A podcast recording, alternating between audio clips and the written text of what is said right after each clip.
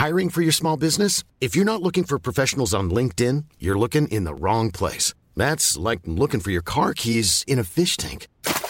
LinkedIn helps you hire professionals you can't find anywhere else, even those who aren't actively searching for a new job but might be open to the perfect role. In a given month, over 70% of LinkedIn users don't even visit other leading job sites. So start looking in the right place. With LinkedIn, you can hire professionals like a professional. Post your free job on linkedin.com slash people today.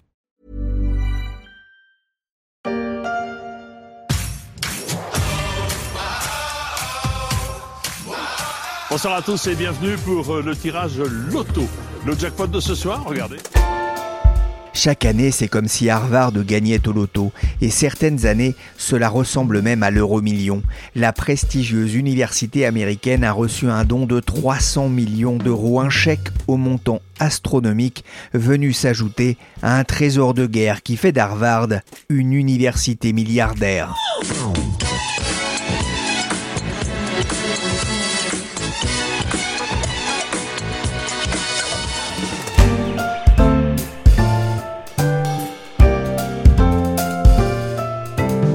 Suis Pierrick Fay, vous écoutez La Story, le podcast d'actualité des échos, un programme à retrouver sur Apple Podcast, Google Podcast, Spotify, Castbox et sur toutes les applications de téléchargement et de streaming. Abonnez-vous pour ne manquer aucun épisode.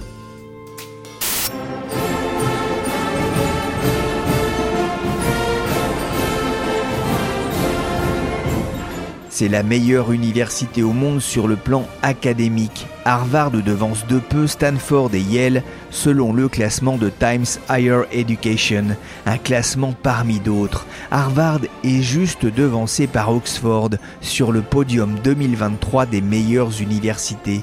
Elle est aussi l'une des plus connues sur la planète. Mais savez-vous qu'elle est aussi l'université la plus riche du monde?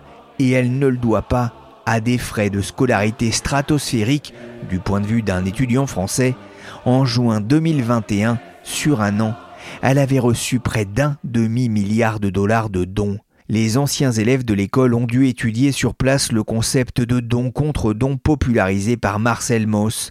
Donner, ce n'est pas d'abord donner quelque chose, c'est se donner dans ce que l'on donne. Donner, c'est aussi dans ce cas une question de prestige. On va en parler dans quelques minutes avec Nessimaïd Kassimi, mais j'ai d'abord eu envie de parler à Solveig Goldluck, correspondante des Échos à New York, pour évoquer cette université prestigieuse. L'institution Harvard a été créée en 1636. C'est la, première institution éducative des États-Unis. D'abord, elle a été créée par des, des calvinistes et c'était euh, l'enseignement de, de, théologie au départ. Ensuite, elle s'est enrichie d'une fac médicale et elle est devenue une véritable université à la fin du XVIIIe siècle. Aujourd'hui, c'est l'université la plus connue euh, des États-Unis et la, numéro un de, de ce qu'on appelle l'Ivy League, des universités les plus sélectes des États-Unis les plus sélectes, les plus cotées. Euh, c'est aujourd'hui, vous dites, la, la plus connue des États-Unis, mais on peut même dire que c'est l'une des universités les plus prestigieuses du monde. Ah oui, alors on compte une, une quantité impressionnante de prix Nobel, de présidents, de rois, et puis surtout beaucoup de grands patrons qui ont fait leur, leurs études à Harvard. On peut citer Steve Ballmer, l'ancien président de Microsoft, ou Andy Jassy, celui d'Amazon le fondateur de JP Morgan et l'actuel dirigeant de JP Morgan, Jamie Dimon, tous ces gens-là ont fait Harvard. Euh, il y a aussi Bill Gates, mais qui n'a pas terminé sa scolarité parce qu'il avait euh, d'autres choses à faire. Il montait Microsoft. Et ça coûte cher de faire euh, ses études à Harvard?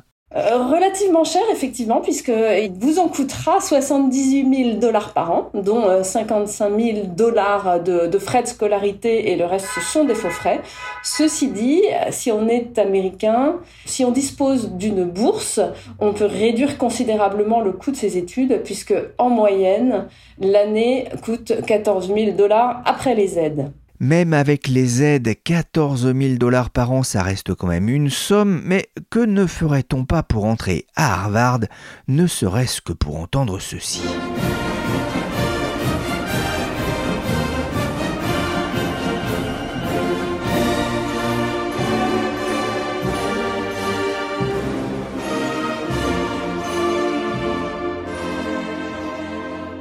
L'orchestre de l'université d'Harvard Harvard. Le nom fait rêver les étudiants bien au-delà de la frontière du Massachusetts. L'assurance ou presque de gagner beaucoup d'argent en sortant de cette école, ou du moins d'en gagner suffisamment pour rembourser ses frais de scolarité. Harvard, c'est aussi le prestige de l'ancien élève, appelé souvent à passer à la caisse, même des années plus tard, en versant des dons. Et c'est un peu à celui qui signera le plus gros chèque cette année, le gagnant a battu presque tous les records, à se demander s'il ne s'est pas trompé d'un zéro. Bonjour Nessimaïd Kassimi. Bonjour. Vous êtes journaliste au service marché des échos. D'abord, qui est ce donateur dont tout le monde parle? Alors c'est Ken Griffin qui est le patron actuellement du plus grand hedge fund, enfin en tout cas d'un des plus grands hedge funds au monde, et surtout du hedge fund donc Citadel qui est très en réussite. Il a gagné beaucoup d'argent en fait en 2022 et depuis plusieurs années, à la fois dans le trading, dans son fonds. Et donc c'était un, ancien étudiant de Harvard. Et c'est donc au début des années 90, depuis d'ailleurs sa chambre de Harvard, qu'il a eu l'idée de, de, créer So Hedge Fund, un peu comme Mark Zuckerberg a eu cette même idée pour Facebook. Quel est le montant de son don? Alors c'est un don de 300 millions de dollars qui en fait s'ajoutait à des précédents dons et au total, il a versé à peu près 500 millions de dollars à Harvard. C'est donc le premier donateur à peu près à égalité avec John Paulson. John Paulson, vous savez, c'est le gérant de hedge fund qui avait gagné une fortune lors de la crise des subprimes et qui lui aussi a fait un don euh, d'une ampleur à peu près comparable à son ancienne université. Alors, on va relativiser. C'est beaucoup, hein 300 euh, millions, 500 millions, ce sont des sommes énormes. Il faut savoir que euh, Ken Griffin, c'est la 37e fortune mondiale, hein, selon les classements de Forbes. Il pèse 35 milliards de dollars, grâce notamment aux bonnes affaires réalisées par son fonds Citadel. on l'a dit, hein, il est riche, il est très riche, mais tout de même, pourquoi verse-t-il une telle somme à Harvard? Alors d'abord, c'est un petit peu aussi dans la mentalité et tradition américaine pour toutes les personnes qui ont réussi d'être philanthropes et d'être très investies dans les charities, que ce soit pour des donations, pour des fondations, dans l'art.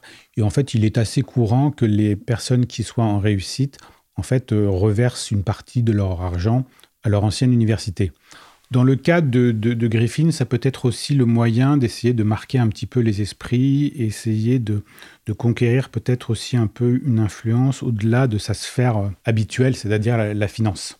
Est-ce que quand on verse de l'argent, euh, il y a une petite contrepartie quand même? Bah, il, est de notoriété publique et de, tradition que quand les sommes sont tellement importantes, la faculté, en l'occurrence c'était la faculté des, arts et des sciences, que ce soit pour euh, John Paulson ou pour Ken Griffin, est rebaptisée du nom du donateur. Je pense aussi que c'est un, moyen financier de montrer qu'il n'est pas seulement obsédé par l'argent et qu'il est aussi investi plus socialement dans l'éducation, dans la recherche et que ce sont en fait des valeurs finalement universel et qu'il veut aussi promouvoir. Alors Nessim, il n'est pas le seul. Hein. D'autres géants de la finance et de l'entreprise n'ont pas hésité à, casser leur tirelire en, en, faveur de leur ancienne université? Oui, vous avez le fondateur de Nike, par exemple. Et puis après, vous avez beaucoup d'anciens de la Silicon Valley qui sont intéressés justement ou qui euh, manifestent leur désir d'aider les universités. À un moment, on pensait que Elon Musk allait lancer sa propre université au Texas. Il y a renoncé, mais on peut penser que quelqu'un comme Elon Musk voudra à terme euh, créer soit une université à son nom, soit être beaucoup plus investi dans ce type de formation et de recherche. Je peux passer, penser par exemple à, l'intelligence artificielle et à toutes ces nouvelles technologies très en vogue. Nessim, 300 millions de plus dans la cassette d'Harvard, euh, l'université dispose aujourd'hui d'un trésor de guerre à faire pâlir presque n'importe quel État? État, oui, pour les petits États et surtout pour les universités. Quand on voit le manque de moyens des, universités, euh, notamment en Europe ou en France, Harvard donc dispose d'une cagnotte d'à peu près 50 milliards de dollars. Et donc chaque année, elle gère euh, cet argent au travers d'une société financière spécialisée qui dépend de l'université. Et une partie de l'argent qui est donc gagné sur les marchés est réinvesti et reversé au budget de Harvard. Donc ça fait à peu près un tiers du budget justement, est liée à cette gestion financière. Alors une autre partie est liée à des dons, comme ceux qu'on vient de voir. évidemment, il y a les frais de scolarité qui, comme vous le savez, sont très très importants pour toutes les universités de la côte Est, la fameuse Ivy League.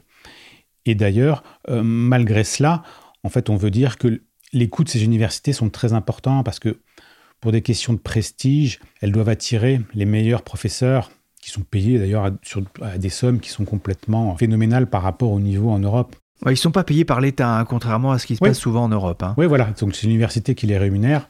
Donc pour justement débaucher les meilleurs spécialistes, on a eu des, Français en économie, on a eu un petit peu... Le MIT aussi est très bon comme ça pour capter les meilleurs professeurs du monde entier, que ce soit Asie, Chine ou euh, Amérique latine. Ils les payent des, des sommes très importantes. J'ai pas fait d'études à Harvard.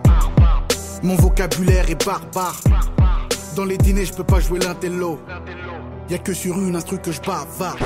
J'ai pas fait Harvard, single de Barack Adama, alors moi non plus. Harvard qui ne vit pas que des dons, mais Nessim, comment l'université gère-t-elle cet argent? Alors historiquement, Harvard a toujours eu une politique de gestion assez risquée comme pas mal de facultés des États-Unis. En fait, elle estime qu'elle doit vraiment générer du rendement. Elle investit beaucoup sur des, par exemple dans, des fonds spéculatifs.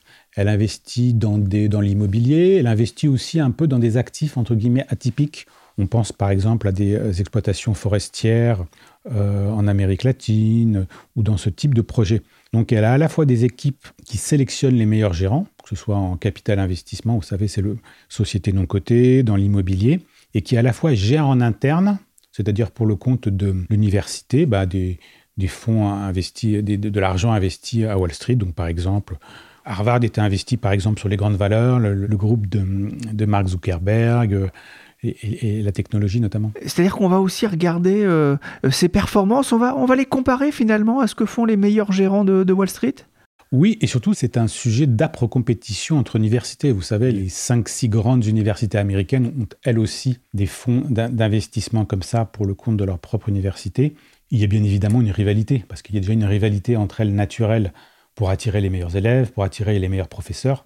Et quelque part, le fonds d'investissement se dit que je dois être quelque part le meilleur et bien meilleur que ceux de la côte Est. Et notamment, il y a une rivalité historique avec Yale, qui a été en fait une université qui, elle aussi, très, très tôt, a investi et a lancé un petit peu ce modèle d'investissement où une très grande part est investie sur des actifs risqués. Donc, quelque part, ces universités se disent, nous sommes quelque part l'élite de la nation, donc nous devons quelque part avoir des, performances presque élitistes et excellentes. et vous racontiez dans un papier, Harvard a, battu Wall Street l'an dernier. Alors bon, euh, une performance quand même en baisse de 1,8% hein, sur un an dans un marché qui ne se portait pas très bien puisque les actions américaines ont cédé de 12%, donc c'est plutôt pas mal. Euh, et sur le long terme, l'université, ses gérants ont un rendement de 11%, ce qui est quand même supérieur aux actions américaines, supérieur à l'inflation aussi, c'est important. Vous dites, il y a une culture du risque, euh, mais ce fonds universitaire de, long terme, euh, est-ce qu'il n'est pas en train de se transformer en, fonds spéculatif, en hedge fund?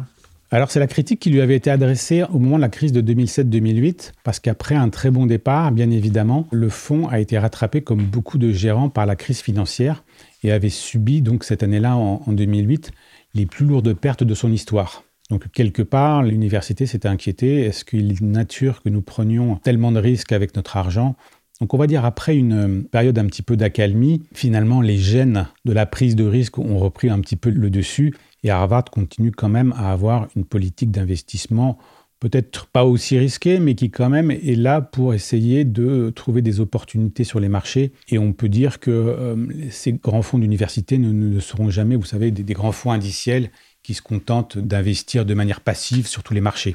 Quelque part, ils ont, ils ont des équipes, ils estiment que même en interne, ils peuvent avoir des, des, conseils qui peuvent venir de leurs étudiants, de leurs professeurs, et qu'ils doivent un petit peu mobiliser toute cette valeur ajoutée, toute cette matière grise pour essayer d'être le plus performant possible. Y compris pour miser sur des entreprises qui ont été créées par des étudiants ou d'anciens étudiants. Bien sûr, bien sûr, parce que c'est un réseau d'informations, un réseau de contacts, et en fait, ils estiment que grâce à ça, ils peuvent capter, euh, par exemple, avant les autres, euh, l'idée qu'un fonds intéressant vient de se lancer. Et puis, vous savez, pour tous les, gérants qui se lancent, avoir Harvard comme client est quelque chose de très vendeur. C'est un client prestigieux. Donc, quand vous avez des fonds qui sont extrêmement demandés, ça peut arriver. Vous savez, les, hedge funds et tous les fonds spéculatifs, quand ils ont beaucoup de succès, ils peuvent lever de l'argent sur un temps très court et très vite être fermés aux investisseurs pendant très longtemps. Et dans ces cas-là, bien évidemment, on peut penser qu'il y a quelques investisseurs privilégiés parce qu'ils sont très prestigieux et parce que le gérant est content quelque part après de dire regardez moi j'ai Harvard comme client donc quelque part c'est un gage de qualité.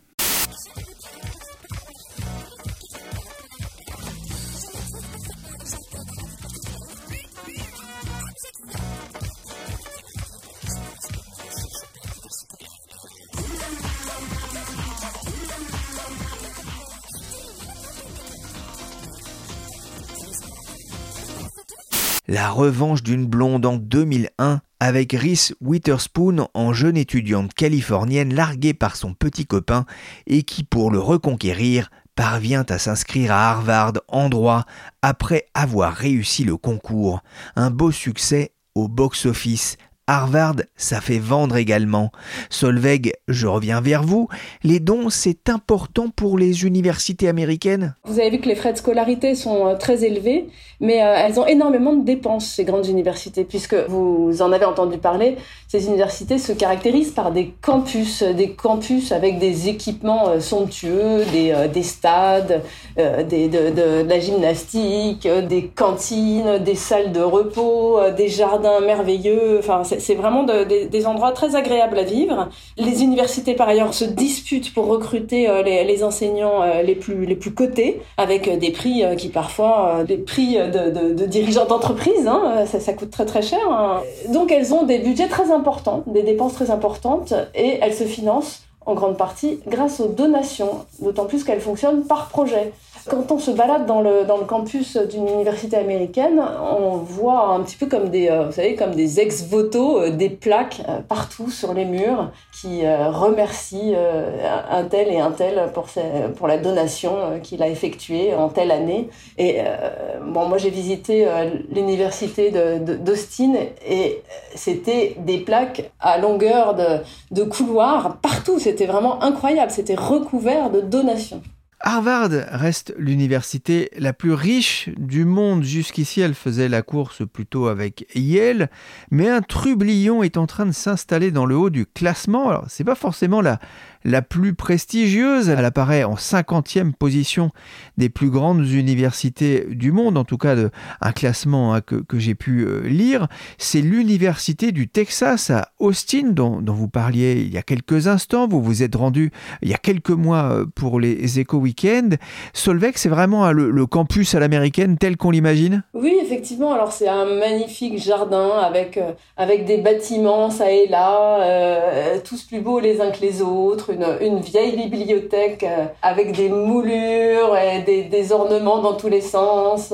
Et puis tous ces étudiants qui se baladent dehors, euh, qui, euh, qui sont assis par terre sur l'herbe ou bien dans la salle, dans une très, très grande cafétéria avec des petits restaurants à l'intérieur. Bon, c'est vraiment un endroit agréable à vivre, sous les grands arbres. Et, et d'ailleurs, c'est assez étonnant de voir que les Américains, souvent quand ils choisissent leur université, bon, ils regardent bien entendu la qualité de l'enseignement et la réputation, mais euh, ils sont aussi très attentifs aux équipements et euh, au campus.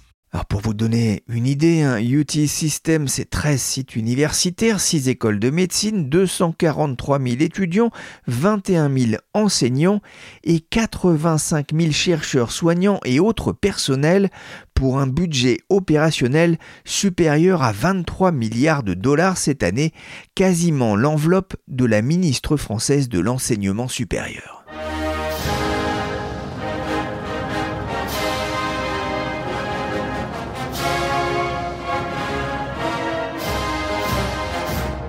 The Eyes of Texas, hymne de l'université d'Austin, une fight song comme on l'appelle, chantée notamment lors des compétitions euh, sportives, mais aussi en début d'année ou même pendant les mariages et les enterrements. J'ai lu ça, une tradition qui remonte à 1903. Lorsque vous vous êtes rendu euh, sur place, Solveig, le président de UT System, recevait le président de l'Estonie qui a évoqué alors devant lui, c'est assez drôle, la gratuité des études universitaires chez lui. Quelle a été euh, la, réaction du, président du UT System? Bah, une petite blague un petit peu gênée. Euh, oh, ne parlez pas de ça, vous allez donner de mauvaises idées à nos étudiants. Parce que bon, les étudiants de l'université d'Austin doivent quand même payer, même s'il s'agit d'une université publique, euh, eux, ils ont eux aussi des frais d'inscription qui s'élèvent à environ 11 000 dollars par an on est sur, des, niveaux de, frais de scolarité qui sont bien inférieurs à ce qu'on peut voir dans les Ivy League et notamment euh, à Harvard. Harvard, on, le disait avec Nessim, 53 milliards de dollars de réserves dans, la fondation hein, qui est alimentée par ces dons, quand l'Université du Texas gère quand même 43 milliards de dollars. D'où vient cette manne? Alors, c'est une histoire assez, euh, assez étonnante. L'Université du Texas, quand elle a été créée au début du 19e siècle, a reçu par dotation des terres. Alors des terres qui étaient un petit peu désolées, parce qu'il faut bien voir, le Texas, c'est aride. Voilà, on pouvait pas faire grand chose là-dessus. On se dit bon ben on mettra des bêtes hein, à, à, paître et, et ça, ça, rapportera quelques revenus à l'université qui pourra ainsi se financer, se développer de manière relativement autonome. Et puis, euh, bah, peu après, on a découvert que ces terres étaient riches puisqu'il y avait du pétrole.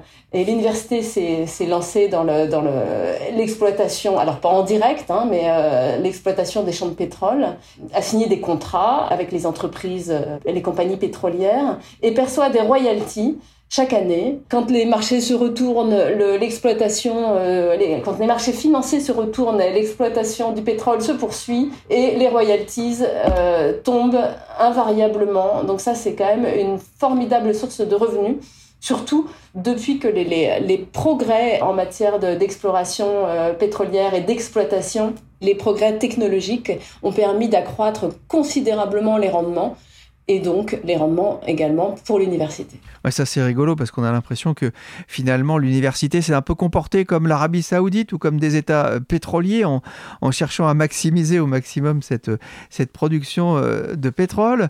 Avec Harvard, on est parfois dans la finance de haut vol. C'est différent avec l'université euh, texane? Alors on ne peut pas vraiment dire les choses comme ça parce que quand vous avez pas loin de 45 milliards de dollars sous gestion, vous ne vous confiez pas ça au premier venu. Euh, donc euh, à Austin, dans le Texas, ils ont eux aussi euh, des financiers de très haute qualité et ils, ils dealent, puisqu'ils placent leur argent, hein, et ils le mettent pas, ils le laissent pas dormir dans leur caisse. Mais il y a une culture du risque à Harvard. Est-ce qu'il y a aussi cette culture du risque dans cette université? Ah non, alors c'est un choix différent, puisque Harvard, c'est le hedge fund. Eux, ils ont choisi des placements beaucoup plus sages, beaucoup, beaucoup plus pères de famille. Donc ils ont une partie euh, d'investissement alternatif dans leur placement, mais la plupart des fonds euh, sont, sont, placés euh, en actions, en obligations et à la marge, un petit peu de, un peu de hedge fund, un peu de private equity et des produits de ce genre-là. Le pétrole a fait la richesse de cette université, mais même au Texas, ça commence à, à, valoir à l'institution quelques critiques. Euh, alors, peut-être qu'il faut que je revienne un petit peu sur le contexte. Euh, l'université d'Austin, c'est euh, les, les, Texans appellent ça appelle Austin euh, la myrtille bleue, euh, couleur des démocrates, au milieu de la soupe de tomates rouge, couleur des, républicains. Comme de nombreuses universités, c'est un, un, bastion progressiste. Et parmi ces progressistes, ben, il y a beaucoup de gens qui sont, que les Américains aiment appeler woke, mais qui sont, qui sont ouverts à des idées de progrès social, économique, environnemental et euh, notamment qui considèrent que bah, les profits euh, du pétrole euh, ne sont pas des profits avec lesquels on devrait, on devrait financer une université, un lieu de savoir, un lieu d'avenir. Donc il y a effectivement une contestation politique.